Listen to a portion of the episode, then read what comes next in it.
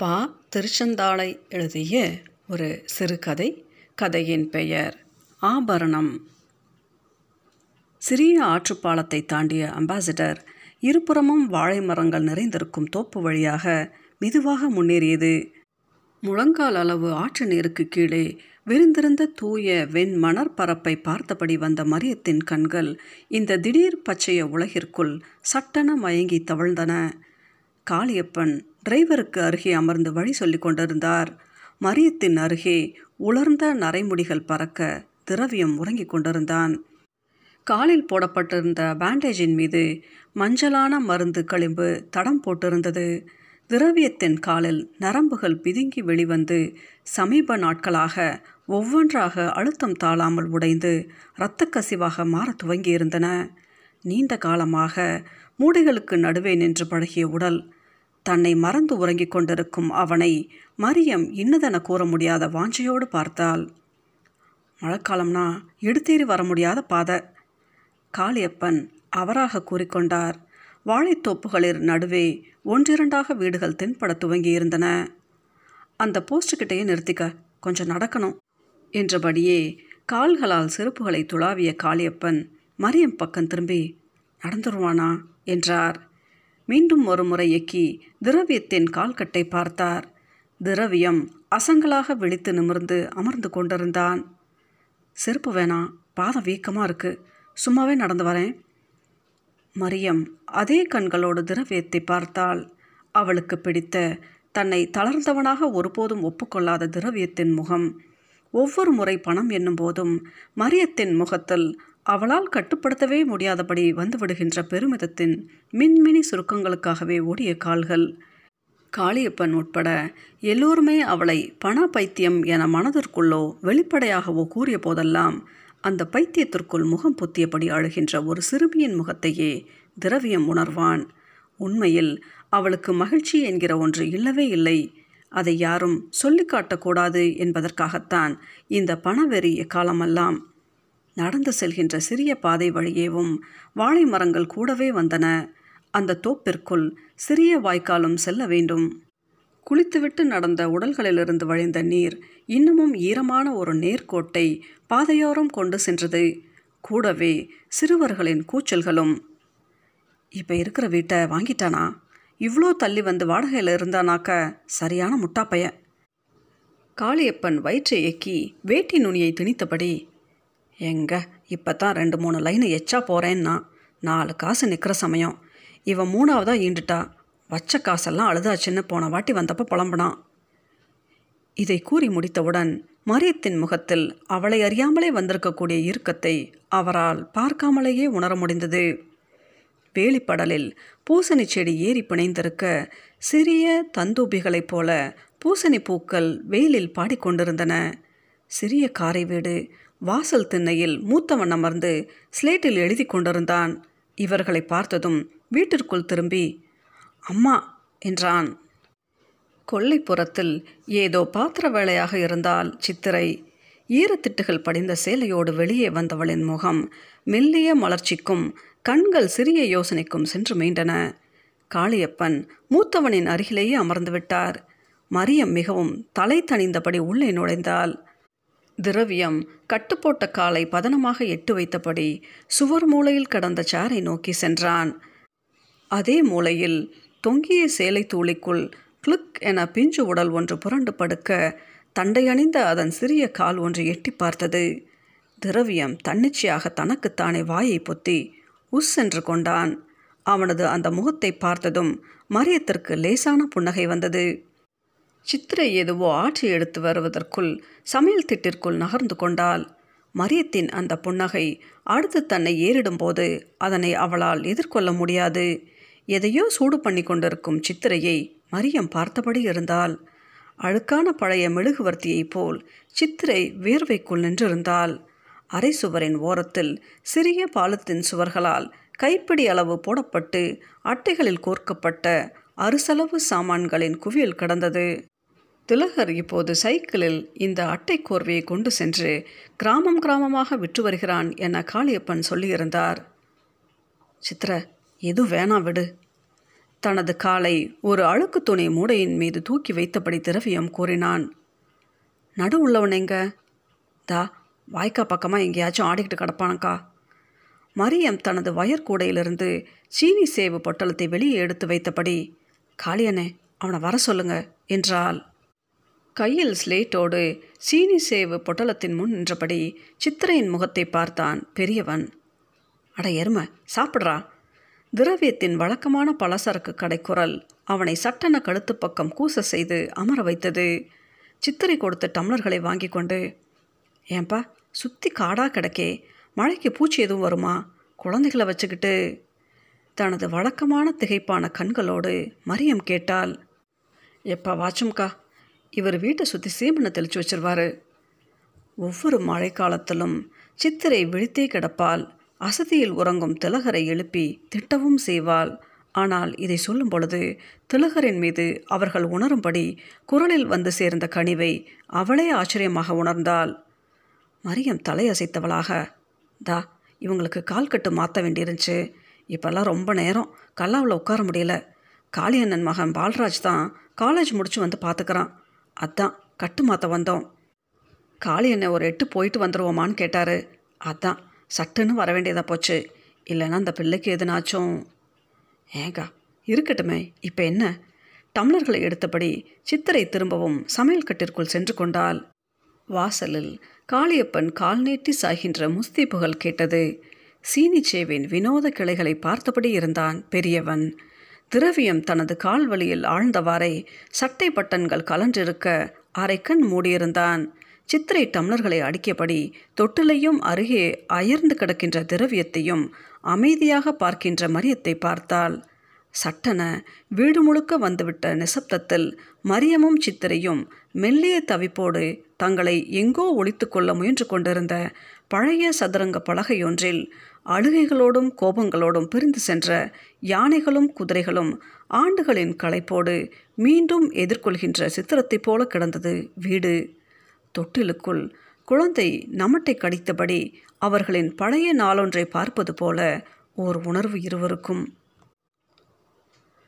நிறைந்த பால் செம்பிலிருந்து இடுக்கி வைத்து வெளியே எடுக்கப்பட்டு சிறிய துணியால் அழுத்தி துடைக்கப்பட்ட நெக்லஸை தனது மரப்பெட்டியின் நிறைந்த நகைக்குவைகளுக்கு மத்தியில் பத்தில் ஒன்றாக போடும் முன்பாக தலையை ரகசியமாக தளைத்து ஒரு முறை நுகர்ந்து பார்த்தால் மரியம். தங்கத்திற்கே உரிய சுறுசுறுவென நாசியை தீண்டுகிற மின் மனத்தோடு பாலின் வெம்மையான கவுச்சி வாசனையும் சேர்ந்தெழுந்தது. அவளையும் அறியாமல் உதட்டில் மலர்ந்துவிட்ட ஒரு புன்னகையோடு திரும்புகையில் சித்திரையின் அழுது ஓய்ந்துவிட்ட அதன் வழியாக சுடுகின்ற தீர்க்கம் வந்துவிட்ட கண்களை நேருக்கு நேர் மோதினாள் ஒரு கணம் உள்ளம் பதறிவிட்டது. அவள் பார்க்க பார்க்க தன் உதட்டில் அரும்பிவிட்ட சிரிப்பை சன்னன் சன்னமாக அணைத்தபடி வந்தவள் ஒரு புள்ளியில் சித்திரையின் கண்களுக்கு எதிரான தனது மினுங்குகிற கண்களின் கூர்மைக்கு மாறிவிட்டாள். அந்த பார்வைக்கு முன் தன்னை தலைத்து கொண்ட சித்திரை சற்று முன் தோடுகள் கலற்றப்பட்ட தனது வெற்று காது மடல்களை வெம்மையாக நீவியபடி எங்கோ திரும்பிக் கொண்டாள். வெள்ளா குளத்து கடக்கணக்கிலேருந்து எவ்வளோ வருது திரவியம்? தனக்கு முன்னே பரப்பி வைக்கப்பட்டிருந்த வரவு செலவு நோட்டுகளின் பக்கங்களை புரட்டியவாறு பழுப்பாகிவிட்ட காகிதங்களில் ஆன பத்திரங்களின் வியாக்கியானத்தை படித்து பார்த்து தலையாட்டி கொண்டே இரு கூறாக பிரித்து வைத்த மூத்த கணக்கால் காளியப்பன் கேட்டார். குண்டு பல்பின் மஞ்சள் வெளிச்சத்திற்கு கீழே வெற்றுடம்புடன் அமர்ந்து நிமிர்ந்து பாராமல் சாப்பிட்டு கொண்டிருந்த திரவியம் சுவரை பார்த்து கொண்டே நாவால் துளாவியபடி அதில் வந்த லாப கணக்கில் தான் இவன் கடைக்கு உளுந்து கொள்முதல் செஞ்சு போட்டேன். அந்த கணக்குக்கு இதை நேர் வச்சிருங்க கலைந்த தலையும் பயந்த கண்களுமாக தனக்கு முன் உட்கார்ந்திருந்த திலகரை காளியப்பன் பரிதாபமாக பார்த்தார். அந்த வருஷம் உளுந்து நல்ல நட்டம் வாங்கிருச்சுலனே கசந்துவிட்ட சிரிப்போடு திக்கலான குரலில் இருவரையும் பொதுவாக பார்த்தபடி திலகர் குளறினான். குடித்து கொண்டிருந்த தண்ணீரை வாய் முழுக்க ஒப்பியபடி கையில் செம்போடு திரும்பிய திரவியம். லாபம் வர்றப்பெல்லாம் எங்கிட்டே வந்து கொடுத்த. கிட்டங்கில் என்ன சரக்கு வருது? சீசன் என்ன? நிலவரம் என்னன்னு தெரியாமல் டவுன் ஹால் ரோட்டில் புரோட்டா திங்க போனேன். ரீகல் டாக்கீஸில் மூணு ஷோ பார்த்துட்டு வந்தேன்னு அலைஞ்சா வர்ற லாபமும் நட்டமாக தான் போகும். பேசி முடிக்கும்போது வந்த தும்மலை தொடர்ந்து ஒன்றிரண்டு பருக்கைகள் தொண்டைக்குள்ளிருந்து உதட்டில் வந்து விழுந்தன. ஏஞ்ச பேசாமல் சாப்பிடுங்க. அதான் கணக்கு நேர் இருக்குல்ல.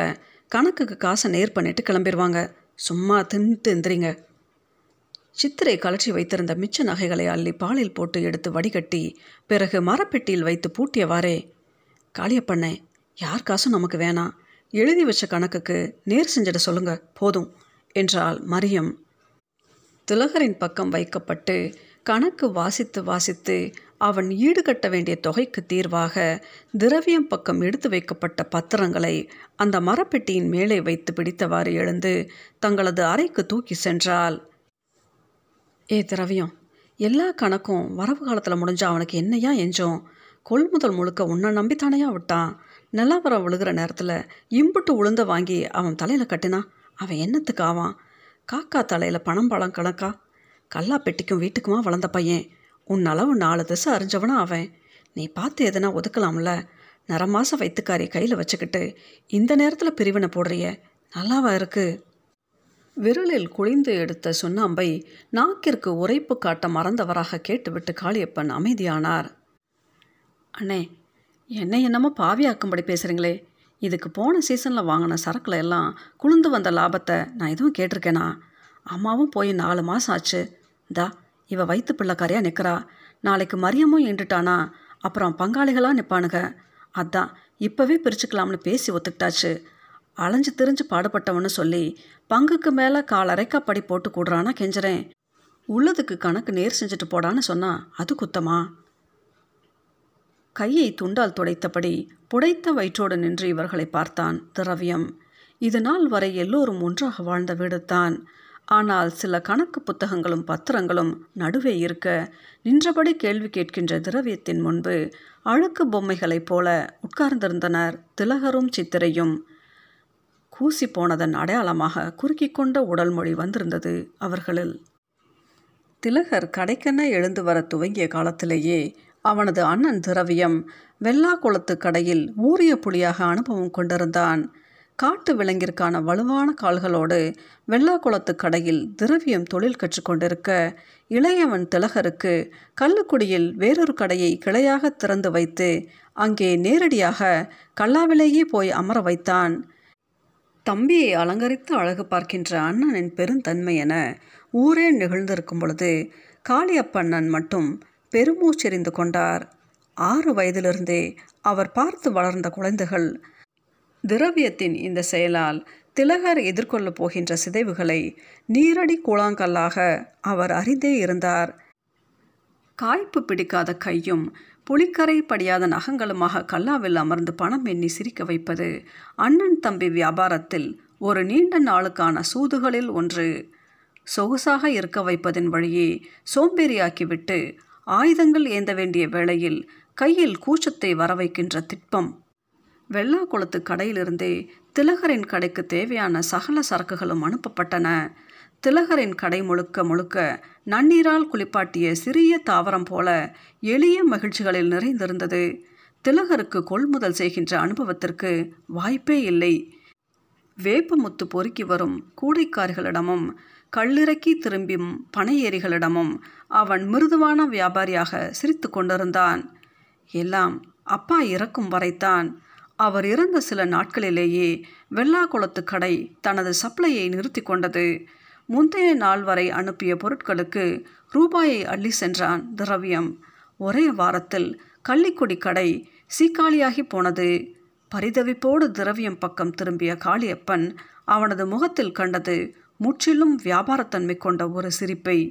ஈரப்பதம் எங்கெங்கு இருந்தாலும் தனது வேர்களை அனுப்பி ரகசியமாக உறிஞ்சிவிட்டு செழித்து நிற்கின்ற நாணலின் திமிரான நிமிர்வை. திலகர் அதற்கு கூட கலங்கவில்லை. கடை சரிந்த சூட்டோடு பிரிவினையும் எழுதி அவன் பக்கம் வந்த சொற்ப சொத்துகளையும் நஷ்டமாக்கிய கணக்கிற்காக திரவியம் எழுதி வாங்கப் போகிறான் என தெரிந்ததும் திசையெங்கும் சூன்யமாகி கண் பார்வை இழந்தவனைப் போல அவன் உடைந்து அமர்ந்திருந்தான் சித்திரை வழக்கமான அதே சிறுமியின் பார்வையுடன் தனது துளி துளியான நகைகளை உள்ளங்கையில் நீட்டி இதை வச்சு வேற எங்கேயாச்சும் கடப்படலாமா என்றாள். வயிற்றில் இருக்கும் சிசு மீதான கனவுகளிலேயே இவ்வளவு நாட்கள் மிதந்திருந்த அந்த கண்களில் அழுகையென ஈரம் எதுவும் வடியவில்லை. ஆனால் அச்சமும் திகைப்புமான ஒன்று இடமும் வளமுமாய் நடந்து கொண்டிருந்தது. உண்மையில் திலகருக்கு ஒரு கடையை தொடங்குவதற்கான அரிச்சுவடி தெரியாது. நன்னீரால் வளர்ந்த தாவரத்தின் முதல் கோடைக்காலம் அது. அவனுக்கு என்ன சொல்வதென்றே தெரியவில்லை. அடி வயிற்றில் மோசமான வழி மின்னலிட்டது. காயடிக்கப்பட்ட விலங்கின் முதல் நாளை போல உடலெல்லாம் காரி துப்ப முடியாத ஒரு கசப்பும் வலியும் தன் மீதே சுரந்து பெருகிக் கொண்டிருந்தன. திரவியத்தின் காலில் விழுந்தாவது தன்னை காப்பாற்றி மேடேற்றி விடுமாறு கெஞ்சுவது தப்பில்லை என உள்ளுக்குள் எதுவோ பலகீனமாக முணங்க முணங்க தான் எவ்வளவு பெற தோல்வியாளன் என்பதை முழு உடல் எடையாக உணர்ந்தான். எங்கேனும் மோதி சிதற செய்து இந்த அவமானத்தின் எடையை துகள் துகளாக நொறுக்க வேண்டும் போல் இருந்தது. ஆனால் சித்திரையின் அந்த கண்கள் அவை அவனை விட பூஞ்சையானவை. சிறிய வயிற்றுமேட்டில் கை வைத்தவளாக எதுவோ ஒரு காட்டுக்கோவிலிற்கு அவளை நல்ல வெயிலில் கூட்டி சென்றபோது முன்சிகை பறக்க வியர்வையில் வழிந்த குங்குமத்தோடு அவள் பேரசதியாக நின்ற சித்திரம் அவன் கையை பிடித்துக்கொண்டே இருந்தது. இரண்டாவது பெண்ணாக வீட்டிற்குள் நுழைந்த முதல் நாளன்றே சித்திரை தன் மீது ஊர்கின்ற அந்த பார்வைக்கான கண்களை கண்டுபிடித்தாள். அவை மரியத்தினுடையவை. கடையை சாத்திவிட்டு வீடு திரும்பும் மனிதர்கள் குளிக்கப் போகின்ற நேரத்தில் அந்த நள்ளிரவிலும் முழு சமணம் போட்டு அழுக்கு பைகளில் பொதியப்பட்டு வருகின்ற தாள்களை நாணயங்களை அவள் எண்ணுகின்ற காட்சியும் அவ்வளவு விரைவாக ரூபாய் தாள்களை எண்ணி எண்ணி தள்ளுகின்ற அந்த விரல்களும் சித்திரை பார்த்தறியாதவை. தூக்க கலக்க கண்களோடு அடுப்பங்கரைக்குள் செல்லும் சித்திரையை விழியோரமாக பார்த்தபடி மரியம் தலையசைத்து சிரித்து கொள்வாள். அந்த சிரிப்பில் என்ன இருக்கிறது என்பதே சித்திரைக்கு விளங்காது. ஆனால் ஏதோ ஒரு பந்தயத்தில் வெகு வேகமாக முன்னேறி ஓடுகின்றவரின் கண்களிற்குள் இருக்கும் பற்றியறிகின்ற வெறியும் உலகில் வேறு யாருக்கும் பிடிக்காத தனக்கே தனக்கு மட்டுமான ஆவேச எக்களிப்பையும் உள்ளடக்கிய சிரிப்பு அது. மரியத்தால் கண்டு கொள்ளப்படாத வீட்டின் மாடக்குடிகளில் சித்திரை தீபமேற்றுகின்ற மாலைகளில் ஏதேனும் கணக்கு நோட்டுகளை எடுக்க வருகின்ற காளியப்பன் இதுக்கெல்லாம் வெளிச்சம் காட்டி எவ்வளவு வருஷமாச்சு? மரியத்துக்கும் இந்த லட்சணமெல்லாம் கொண்டு வர தெரியும். பிள்ளைக்கானா ஆர்வம் இல்லை நீ வை வை என்பார் வழித்தடம் இல்லாத காட்டிற்குள் தனது கொம்புகளால் கொடிகளையும் இலைகளையும் பழங்களையும் சீறி குத்தி பின்னால் எறிந்துவிட்டு ஆவேசமாக தனது வழியை உண்டு பண்ணி செல்கின்ற காளைகளிற்கு பின்னே அந்த சிதறி எரியப்பட்டவைகளுக்குள்ளிருந்து பழங்களையும் விதைகளையும் தனித்தனியாக பொறுக்கி வைத்து பாதுகாத்து கொண்டே வருகின்ற கைகள் மரியத்தினுடையவை என்பது காளியப்பனின் எண்ணம். அது உண்மையும் கூட. சம்பாதித்த அடுத்த நொடியில் அந்த பணத்தின் மீதான பாதுகாப்பை உறுதி செய்ய ஆட்கள் இல்லாத வியாபாரிகளின் குறுகிய பயந்த வாழ்க்கை கதைகளை அவர் அறிவார். திரவியம் போன்ற நுட்பமும் சாதுரியமும் வீரியமும் கூடிய மனிதனை நிம்மதிப்படுத்த மரியம் போன்ற தன் தசைக்குள்ளிருக்கும் இன்னொரு பெண்ணை கடந்துவிட்ட பெண்ணால் தான் இயலும். திரவியத்தை மகிழ்விக்க வேண்டி மரியம் ஒவ்வொரு முறையும் தனக்குள் இருக்கும் நைச்சியத்தை வெளிப்படுத்தி வெளிப்படுத்தி ஒரு கட்டத்தில் அதுவாகவே ஆகிப்போனாள். திலகருக்கு தனது அண்ணியை காணும் போதெல்லாம் அவளது இந்த ஆளுமையின் பொருட்டு மெல்லிய பெருமிதம் வந்து செல்லும். சித்திரையின் காதர்கே இந்த தெரு முழுக்க இருக்கிறவனுக எங்கள் தாத்தா வழி பங்காளிகத்தான் எல்லாரும் படித்து படித்து பெருமை கண்டவனுங்க. எங்கள் அண்ணி வந்த பிறகுத்தான் வாய்க்கும் கைக்குமா போய்கிட்டு இருந்த கடை லாபத்தில் கொஞ்சம் கொஞ்சமாக ஈரம் பிடிச்சிது. இல்லாட்டி இந்த நிலம் இருந்திருக்காது. சித்திரை புன்னகைத்து கொள்வாள். வீட்டிலிருந்து தள்ளியிருக்கும் பழைய கோவிலுக்கு தினசரி விளக்கேற்ற போய் வருவதற்குள் பூக்காரியிடமும் பிச்சைக்காரர்களிடமும் அவள் ஏமாந்து திரும்புகின்ற ஒவ்வொரு முறையும் திலகரால் அவள் நோகடிக்கப்படுவாள். ஒரு பெண்ணின் மீது அந்த கேளிகள் ஏற்படுத்துகின்ற அழகான வெகுளித்தன அழுகைகளை அந்த அழுகைக்கு பிறகு அவள் மேலும் சிறுமியாக எவ்வனம் கொள்வதை மரியம் பார்த்து கொண்டே இருப்பாள். மிக வெகுமதியான திலகரின் பாராட்டுகளை விட அப்போது தன்னிடம் இல்லாமலாகிவிட்ட ஏதோ ஒன்றை அவளது உள்ளம் தேடிக்கொண்டே இருக்கும். வீட்டின் மூலையில் இருளடைந்து கிடந்த கிணற்றை போயர்கள் வைத்து தூர்வாரி அதில் தெளிந்து மேலேறிய நீர்மட்டத்திற்கு பூக்களை தூவி விளக்கு காட்டிய நான்காவது நாளில் சித்திரையின் தேதி தள்ளி போனது.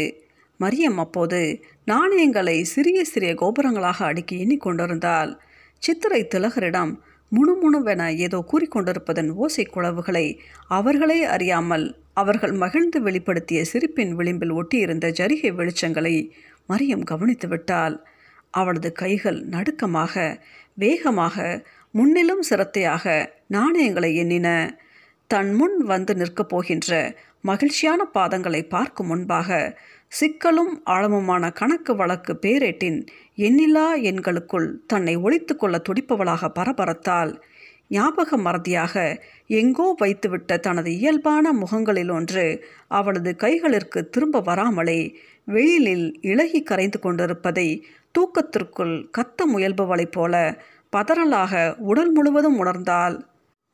சிறிய மேடிட்ட வயிற்றுடன் சித்திரை வீடு முழுக்க தெரிந்த நாட்களில் மரியம் காளியப்பனுடன் பேரேட்டு புத்தகங்களில் மேலும் மேலுமாக மோதி கொண்டிருந்தாள்.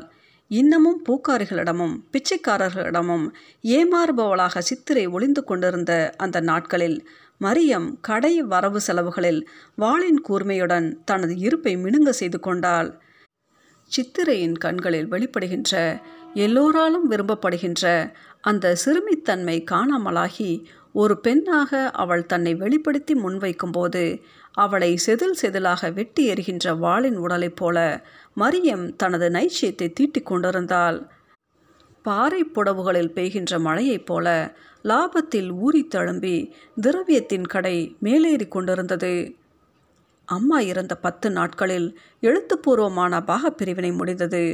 அது நிகழ்ந்த இரண்டொரு நாளில் இந்த இரவு வந்துவிட்டது.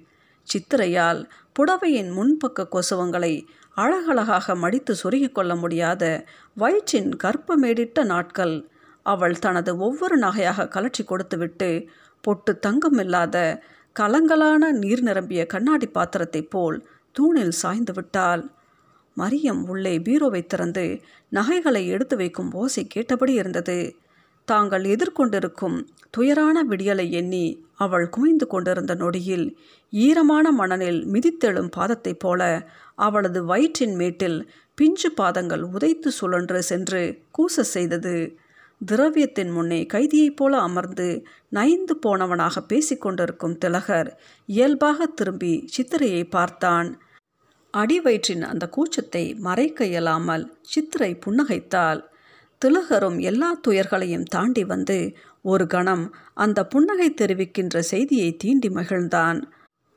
அறையிலிருந்து வெளியேறி வந்த மரியம் அந்த பரிமாற்றத்தின் ரகசிய இழையை அந்த இழையின் மெல்லிய நூலேணி வழியே அவர்கள் இருவரும் இந்த துயரத்திற்கு வெளியே சென்று கண்டு மகிழ்ந்த கனவை பார்த்தால் வாளின் கூர்நுனையால் வெட்டிவிட முடியாத நுரைக்குமிழி போல அந்த மகிழ்வு மிதந்தேறி அவளுக்கு அகப்படாமல் விலகி சென்றது. காளியப்பன் எவ்வளவோ சொல்லியும் அந்த இரவிலேயே அவர்கள் வீட்டை விட்டு வெளியேற வேண்டுமென திரவியம் சொல்லிவிட்டான். மரியம் எதுவும் சொல்லாமல் நின்றிருந்தால் உக்கிரமான ஒரு நாடகத்தின் இறுதி காட்சி என்பது அதை எழுதிய கைகளை மீறி தன்னிச்சையாக நிகழ்ந்து மேடலும் சில கணங்கள் உண்டு. அவள் சித்திரையை வீழ்த்த விரும்பினாள். சித்தை ஒருபோதும் போட்டியிட வந்ததில்லை. அவளால் அடைய முடியாத அந்த மேடிட்ட வயிற்றிற்காக மிகப்பெரிய சதுரங்கத்தில் தனது யானைகளையும் குதிரைகளையும் பிரம்மாண்ட உயிரிகளாக வளர்த்து நிறுத்தியிருந்தாள். நகைகளை கலற்ற கலற்ற சித்திரை வெகு எளிமையான ஒரு பெண்ணாகி போனாள். ஆனால் அந்த எளிமையின் மெழுகு வெளிச்சம் அவளை விட்டு போகவே இல்லை. திரவியத்தின் காலை பார்த்தபடி திலகர் படுதோல்வியாளனாக கசிந்து கொண்டிருந்தான். அவன் அழுகையின் துணியோடு தனது இயலாமையை முன்வைத்தபடி இருக்கும் போதெல்லாம் திறமையற்ற ஒரு ஆணின் மீது படுகின்ற அவலட்சணங்களை பெறாமல் வாரி அணைத்து கொள்ள வேண்டுமென தோன்றுகின்ற சிறுவனைப் போல மாறியிருந்தான். மரியம் நிகழ்த்தியிருந்த காய் நகர்த்தல்களில் எல்லாமே துல்லியமாக கூடி வந்தது. அவள் விரும்பிய அழுகை உட்பட ஆனால் அதற்கு வெளியே சென்று அவர்கள் கனவு காண்பதற்கான துளியளவு வெளிச்ச ஊற்றை அவளால் ஒருபோதும் அடைக்க முயலவில்லை. அவள் அமைதியாக அமர்ந்துவிட்டாள் திரவியம் தனது ஆவேச பேச்சின் கணத்தை தாங்க வியலாதவனாக மாடிக்கு சென்று விட்டான். சிறிய வீரிடலோடு குழந்தை தொட்டிலிற்குள் புரண்டது. எங்கோ ஆழத்தில் கடந்து பதறி எழுந்தவளாக சித்திரை அதனை நோக்கி சென்றாள். வாசலுக்கு வெளியே நீள்கின்ற பாதை தடத்தின் மீது கவிந்து வருகின்ற இருளை பார்த்தவாறே உறைந்திருந்தாள் மரியம். இந்த வீரிடல் கூட தீண்ட முடியாத அவளது தனிமை அது. அவளை கடக்கும்போது சித்திரை மென்மையாக பசி பால் தர சமயம் என்றால் மெல்ல அதிர்ந்து தன் இயல்பிற்கு வந்த மரியம். ஆ என்றாள். மடியில் பால் உறிஞ்சுகின்ற குழந்தையோடு அருகே ஸ்லேட்டில் கிறுகின்ற பையனோடு இருளுக்குள் சித்திரை அமர்ந்திருந்தால் வாய்க்காலில் ஆடி முடித்த ஈர உடலோடு நடுவில் உள்ளவன் அம்மணமாக நின்று கொண்டிருந்தான். ஒரு கையால் மடிக்குழந்தையின் முதுகில் தட்டிக்கொண்டே இன்னொரு கையால் அவனது ஈரமான உடலை துடைத்து விட்டாள் சித்திரை. பழைய அழுக்கான மெழுகிலிருந்து வழிந்த ஸ்படிக துளிகள் போல குழந்தைகள் சூழ அவள் அமர்ந்திருந்தாள். மரியத்திற்கு குளிரில் வடவடத்து நிற்கின்ற அந்த சிறிய உடலை துடைத்துவிட வேண்டும் போல் இருந்தது. சித்திரை மூன்றாவதாக உண்டாகியிருப்பதை கேள்விப்பட்டு எல்லா வைராகியங்களையும் கைவிட்டு காளியப்பனை அனுப்பி வெளிப்படையாகவே கேட்டு வர சொன்னாள் மரியம். என்ன சொல்வதென்றே தெரியாத தத்தளிப்போடு திலகர் அமர்ந்திருக்க சித்திரை சமையல் கட்டில் தனியே அழுது கொண்டிருந்தாள். அது எப்படிங்க? என்னால் இயலாதுனே. அக்காக்கே அது தெரியும்னே. காலில் வேணா வளரேன். அவங்க மேலே எந்த தாங்களும் எனக்கு இல்லைனே ஆனால் என்னால் இயலாதனே. திலகரால் பெருமூச்சுடன் அதை சொல்ல மட்டுமே முடிந்தது. காளியப்பனால் அந்த அழுகைக்கும் அரற்றலுக்கும் முன் மூச்சு விடக்கூட முடியவில்லை. அதையெல்லாம் விட அந்த பதிலை மரியத்திடம் எப்படி சொல்வதென பரிதவிப்பும் பயமுமாக அவர் திரும்பும்போது அடைந்த மன அலைச்சல் கொடூரமானது. ஆனாலும் போய் கூறவே செய்தார்.